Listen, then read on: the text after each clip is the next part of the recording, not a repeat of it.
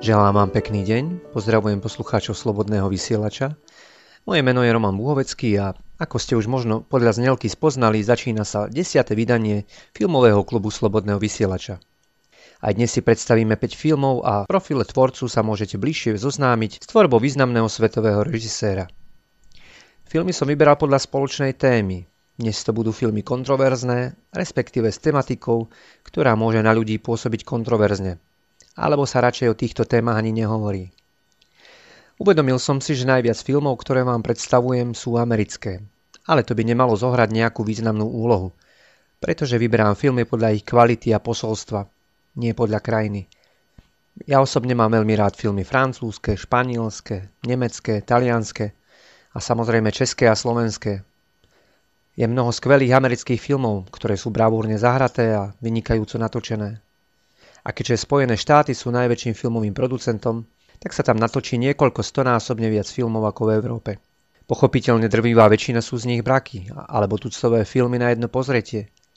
Ale v spleti takéhoto množstva filmov sa nájde niekoľko skvostov. A tie by som vám rád sprostredkoval. Teraz vám už želám ničím nerušené počúvanie a krásne filmové snívanie.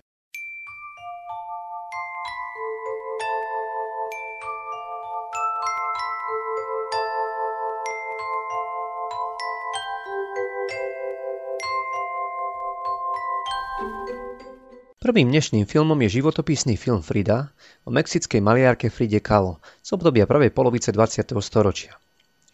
Frida prežila veľmi búrlivý a temperamentný život, plný radosti, vášne, ale aj bolesti. Jej obrazy sú provokujúce a krásne zároveň. Buď vás nadchnú, alebo pobúria. Sú plné krvi, erotiky, lásky a túžby po živote.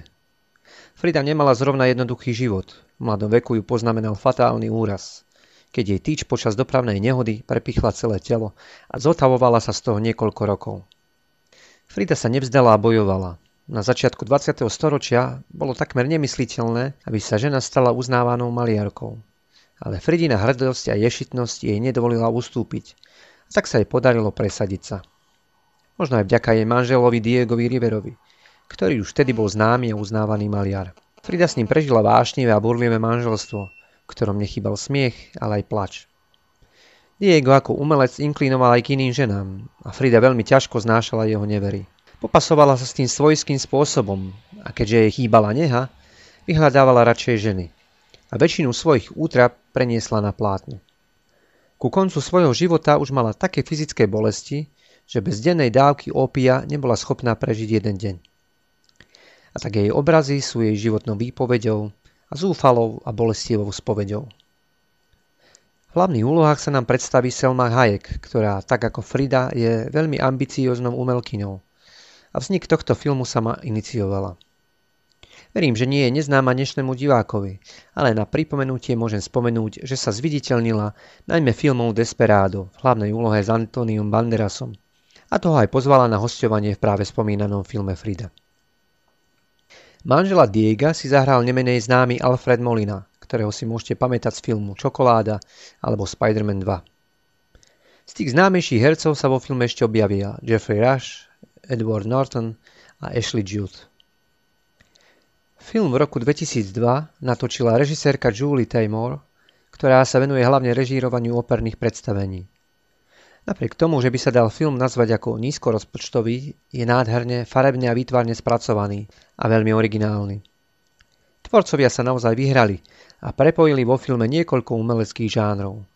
A tak nie len, že je film pútavý a skvele zahratý, ale aj v prvom rade fantastickým umeleckým dielom.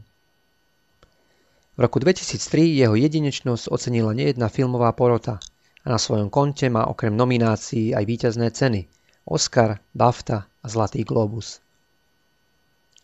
Československá filmová databáza film hodnotí na osemdesiat percent.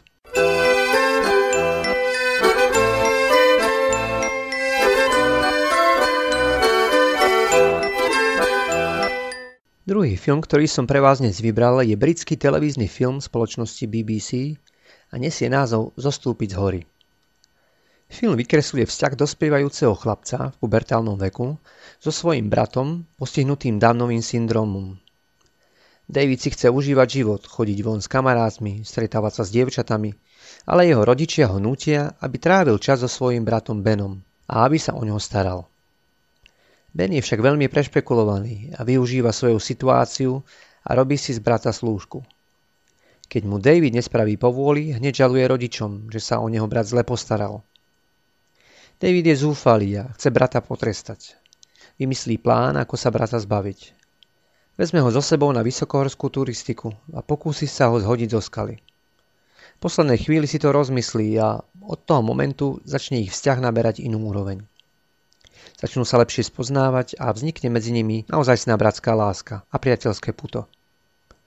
Ben si uvedomí, že mnoho vecí, s ktorými sa predtým spoliehal na druhých, dokáže urobiť aj sám a začne sa správať samostatnejšie a zodpovednejšie. A tomu dáva pocit hrdosti a spokojnosti so sebou samým. Film roku dvetisícsedem natočila režisérka Julianne Robinson a scenár uznávaného a oceňovaného spisovateľa Marka Hedena. V roku dvetisícosem film nominovala Britská filmová akadémia na cenu BAFTA. V hlavných úlohách sa nám predstavia Nicholas Hoult a Tommy Jedamski. Československá filmová databáza film hodnotí na osemdesiatdva percent.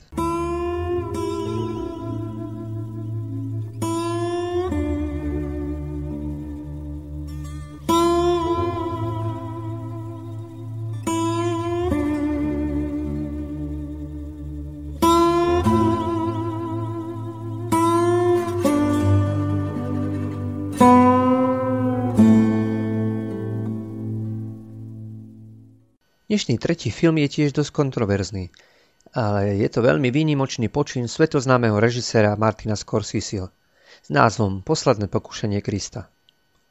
V dobe, keď film vznikol, bol veľmi napádaný a odsudzovaný, najmä veriacimi katolíkmi. Domnievam sa, že hlavne preto, že nepochopili myšlienku a zámer režiséra, a to ukázať posledné hodiny Ježiša Krista ako obrovský zápas so svojimi slabostiami a pokušeniami. Film má dve línie. V jednej je predstava, ako by to mohlo dopadnúť, keby sa chcel vyhnúť poprave na kríži. A druhá je, že tú popravu absolvuje. Ďalšou kontroverznou črtou filmu je postava Judáša, ktorý je Ježišovým najlepším priateľom a radcom a je vykreslený v tomto filme ako hrdina. Myslím, že spisovateľ Nikos Kazantzakis, ktorého kniha bola predlohou pre tento film, bol dosť ovplyvnený nálezom a posolstvom kumránskych zvytkov, ktoré objavili v päťdesiatych rokoch dvadsiateho storočia, ktoré tiež volajú apokryfné evanília. Ich právo za vierohodnosť desiatky rokov skúmali týmy vedcov a takmer všetci potvrdili ich pravosť. Hlavnú postavu Ježiša Nazareckého si zahral známy americký herec William Defoe, ktorého si môžete pamätať z filmov ako Anglický pacient, narodený štvrtého júla, Divokosť v srdci, či z komiksu Spider-Man. William Defoe sa na prvý pohľad vôbec nehodí na postavu Krista, respektíve tak, ako tú predstavu máme zafixovanú z nábožensko-romantických filmov.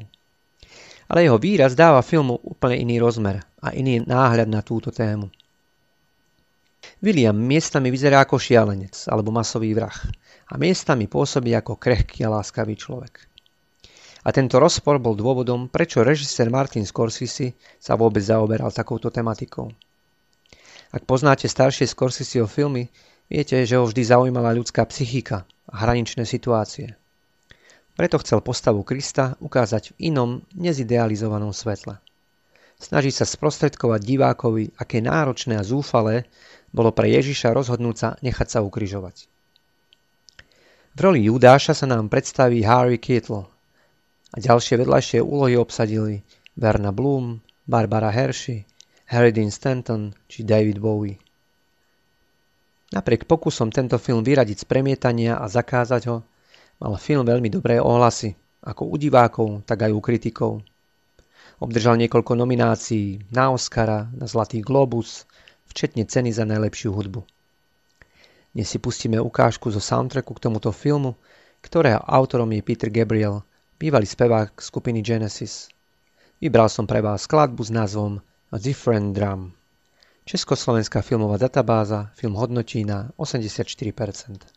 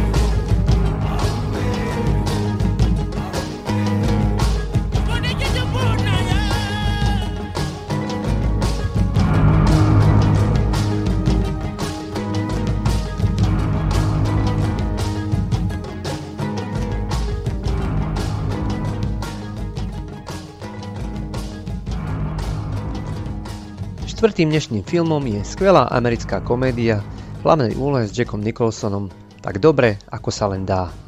Alebo aj lepšie to už nebude. Hlavná postava Melvin je starý zatrpknutý a ufrflaný starý mládenec, ktorému všetko vadí a nerád sa stýka s ľuďmi. Je spisovateľom gíčovitých sladkých románov o láske. Paradoxne to, čo nezažíva vo svojom živote, necháva vykvitnúť vo svojich knihách. Jeho susedom je homosexuálne orientovaný mladý maliar Simon, ktorý má malého psa. Melvin, aby ukázal Simonovi, že ho neznáša, hodí psa do odpadkovej šachty. Simon sa dostane do nemocnice vďaka lúpežnému prepadnutiu a Simonov manažér požiada Melvina, aby sa postaral o psa v Simonovej neprítomnosti. Melvin sa tomu veľmi bráni, ale keďže nemajú komu zveriť psa, nechá sa prehovoriť. Pes si Melvina veľmi obľúbi a keď sa Simon vráti z nemocnice, nechce sa vrátiť k svojmu pánovi. Melvin cez svoju nevraživú masku postupne uvoľňuje svoje ľudské kvality.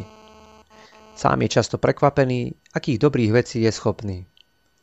Denne sa chodí nájsť do miestneho bistra, kde ho obsluhuje mladá servírka Carol a hrajú Oscarova Helen Hunt, nezdieľajúca jeho sarkastický humor. Melvin ju má rád a za ten čas, čo tam chodí na obed, si na ňu zvykol. A v deň, keď ju v bistre nenájde, nechce sa dať obslúžiť nikým iným. Vyhľadá Carol u nej doma a vyčítavo ju volá naspäť do práce. Carol je pohoršená Melvinovou drzosťou, pretože má chorého syna a musí sa o neho postarať.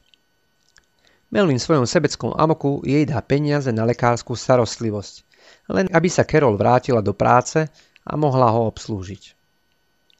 Carol ho vyhodí a povie mu, že už ho nikdy nechce vidieť. Melvinovi je to ľúto a začne prehodnocovať svoj život a začne mu vadiť, že ho ľudia nemajú radi. Snaží sa urobiť všetko preto, aby to zmenil. Niekedy dosť neohrabaným spôsobom, avšak tak dobre, ako sa len dá.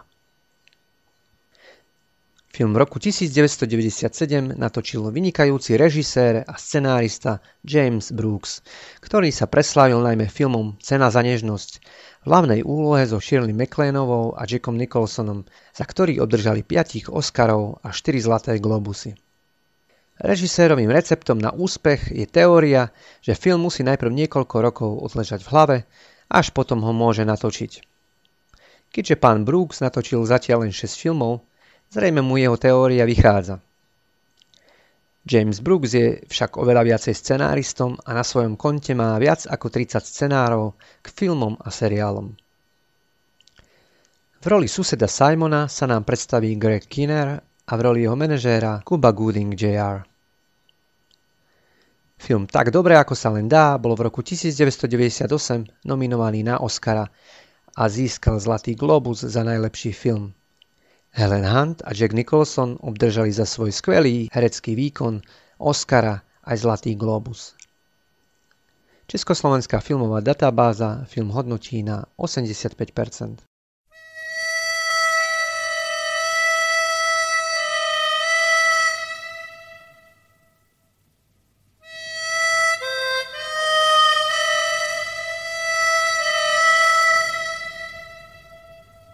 Posledným dnešným snímkom je film s názvom Experiment. Jedná sa o remake nemeckého filmu natočeného na základe skutočných udalostí. Stanfordský väzenský experiment bol uskutočnený v roku devätnásťstosedemdesiatjeden americkým psychológom Philipom Zibardom. Bol to psychologický pokus, ktorého cieľom bolo zistiť, aký vplyv má na ľudí, keď dostanú do rúk moc a ako ich dokáže tá moc zmeniť. Experiment spočíval v tom, že na základe inzerátu za sľúbený honorár doktor Zimbardi vybral dvadsaťštyri mužov, ktorých rozdelil na väzňov a dozorcov a zavrel ich do izolovaného priestoru. Všetko okrem fyzického násilia bolo povolené. Po nejakom čase, napriek tomu, že nemali nejaké osobné spory či antipatie, sa začali navzájom vyhrocovať proti sebe obe skupiny. Zimbardi si uvedomil, že jeho pokusní králici uverili svojej hre a začali sa správať surovo a zákerne, napriek tomu, že na to nemali žiaden faktický dôvod. Jediným dôvodom bolo, že uverili prepožičanej moci, ktorú na chvíľu dostali. Túto tému na filmové plátno v roku dvetisícdesať priniesol režisér Paul Schering a musím uznať, že film pôsobí dosť sugestívne a kontroverzne. Je veľmi zaujímavé vidieť, ako fungujeme v nezvyčajných podmienkach a čo všetko sa v človeku skrýva, o čom ani on sám nevie. Zaujímavý je aj prerod obidvoch postáv, protipólov.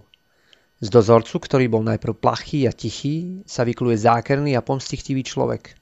A z väzňa, ktorý do poslednej chvíle nemôže uveriť, že to nie je len hra, sa stane hrdý bojovník za ľudské práva. A tak pomer síl sa zmení a už nie všetci dozorcovia chcú byť dozorcami. Dávová psychóza je mocná, ale svedomie vás nepustí. V hlavných úlohách sa nám predstaví Oscarový Adrian Brody ako zástupca väzňov a Forrest Whitaker v roli hlavného dozorcu. Adriana Brodyho si môžete pamätať ako Vladislava Špilmana z filmu Pianista od svetoznámeho a Oscarom oceneného režiséra Romana Polonského. A Forresta Whitakera ste mohli vidieť napríklad vo filme Hra na plač, Čata, Scorsese o farbe peňazí alebo v Jarmušovom Ghost Dog. Československá filmová databáza film hodnotí na šesťdesiatpäť percent.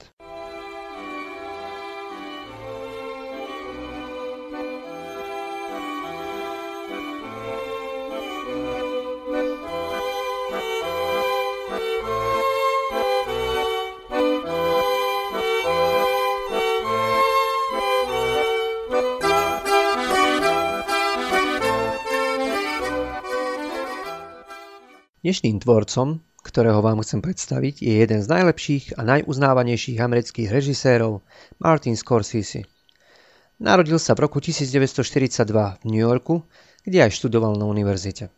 Začínal ako strihač, ale veľmi rýchlo sa vypracoval na uznávaného režiséra a jeho filmy sú veľmi známe po celom svete. Som presvedčený, že mnohé z nich poznáte, len ste možno nevedeli, že za nimi stojí práve on. Je držiteľom množstva prestížnych filmových ocenení, včetne Oscara, BAFTA, Zlatého globusu, Zlatej palmy a nespočetné množstvo cien filmových kritikov a cien za celoživotné dielo a prínos do svetovej kinematografie. Scorsese ho v prvom rade zaujíma človek, ako sa správa, čo si myslí, ako reaguje vo vyhrotených situáciách. Má cit vidieť a zachytiť tieto ľudské pochody, miestami až úchylky. Nebojí sa experimentovať a nebojí sa ísť kožou na trh. Jeho diela sú trošku surové, trošku rozporúplné, ale veľmi zaujímavé a strhujúce. Je veľkým psychológom a znalcom ľudskej duše. V jeho filmoch je často vystupňované násilie, ale nie preto, aby ho ospevoval, ale aby poukázal na skutočnosť, že sme násilní, keď máme na to príležitosť. Častokrát aj v navonok nekonfliktnom človeku je skryté násilie, ktoré nevie spracovať. Mnoho jeho filmov je z mafiánskeho prostredia, ale jeho filmy sú veľmi pestré a rozmanité. Natočil aj množstvo dokumentárnych filmov, v ktorých približuje život známych hudobných hviezd, ako napríklad Eric Clapton, George Harrison, Rolling Stones či Bob Dylan. Jeho najznámejšími filmami sú filmy s Robertom De Nirom a Leonardom DiCapriom. S De Nirom sa preslávili najmä filmami Taxikár, Zúriaci bík, Farba peňazí, Kráľ komédie, Kasíno a nezabudnutelní mafiáni. Každý jeden bol veľmi výrazným a šokujúcim, ale kritika a diváci veľmi dobre prijali tieto filmy. S Leonardom DiCapriom potvrdil svoje predošlé úspechy a ešte ich posunul a púšťal sa aj do tajomnejších tém ako napríklad Letec, Gangy New Yorku, Vlk z Wall Street, Prekliatý ostrov, samozrejme Oscarový film Na druhej strane s Leonardom DiCapriom, Mattom Damonom a Jackom Nicholsonom. Tento film môžete poznať aj pod názvom Skrytá identita. Je to príbeh policajta, ktorý sa začlení do štruktúr zločineckej organizácie, aby ju mohol znútra rozložiť. Je dvojitým agentom a jeho život je v ohrození. Za tento film dostali štyri Oscary, včetne ceny za najlepší strih, scenár a réžiu. Aj vďaka Martinovi Scorsesemu Leonardo DiCaprio takou raketovou rýchlosťou vyletel do filmových výšin a stal sa z neho takmer najuznávanejší americký herec. Pochopiteľne aj kvôli jeho úsiliu a obrovskému talentu, ale Scorsese ho uviedol do tých najvyšších kruhov. Martin Scorsese rád experimentuje a občas vyberie aj takú, nikým nepredpokladanú tému a na jeho konte sú aj také filmy ako napríklad historický film Vek nevinnosti s Danielom Day-Lewisom, Michelle Pfeiffer a Winonou Ryder, ktorá má Zlatý globus za najlepšiu vedľajšiu postavu, a film dostal Oscara za strih. Vynikajúcim filmom je životopisný príbeh Dalajlámu s názvom Kundun, ktorý mal päť nominácií na Oscara. Nečakaný úspech sa zostavil aj s fantazijnou rozprávkou Hugo a jeho veľký objav, kde nás vtiahne do sveta hrdinov a fantázie, kde je všetko možné. Scorsese si tak v sebe odhaľuje večné dieťa a nezlomného idealistu, ktorý verí tomu, že sa všetko na dobre obráti. Film mal päť nominácií na Oscara a premenil jedného za najlepšiu kameru. Za najlepšiu réžiu získal Zlatý globus a za výpravu a zvuk Britská filmová akadémia im udelila cenu BAFTA. Na budúci rok chystá životopisný film o najznámejšom swingovom spevákovi Frankovi Sinatrovi.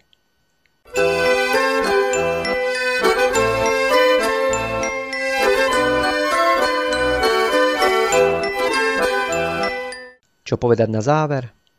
Hádam len toľko, že ak máte radi poctivé a kvalitné filmy s myšlienkou a posolstvom, ktoré vás môže obohatiť, tak budem dúfať, že pol hodina strávená počúvaním tejto relácie nebola pre vás stratou času. Ak som vás niečím obohatil alebo inšpiroval, budem rád. Ak vám dokážem sprostredkovať filmy, ktoré ste ešte nevideli, alebo by ste sa k ním možno ani nedostali, tak má táto relácia zmysel. Ak by ste mi chceli dať nejakú reakciu, pripomienku či odozvu, alebo máte nejaké zaujímavé tipy na nezvyčajné filmy, ktoré nie sú veľmi známe a ste presvedčení, že ich je dobré prezentovať, napíšte mi na mailovú adresu romanbuhovecký zavináč gmail bodka com. A ak by ste si chceli pozrieť jeden z dnes predstavovaných filmov spoločnosti zaujímavých a dobrému filmu naklonených ľudí, neváhajte a príďte, ak je to len trošku možné, k nám do klubu Slobodného vysielača v sobotu pred dvadsiatou hodinou a pozrieme si film spoločne. Adresa klubu je Kapitulská osem, Banská Bystrica.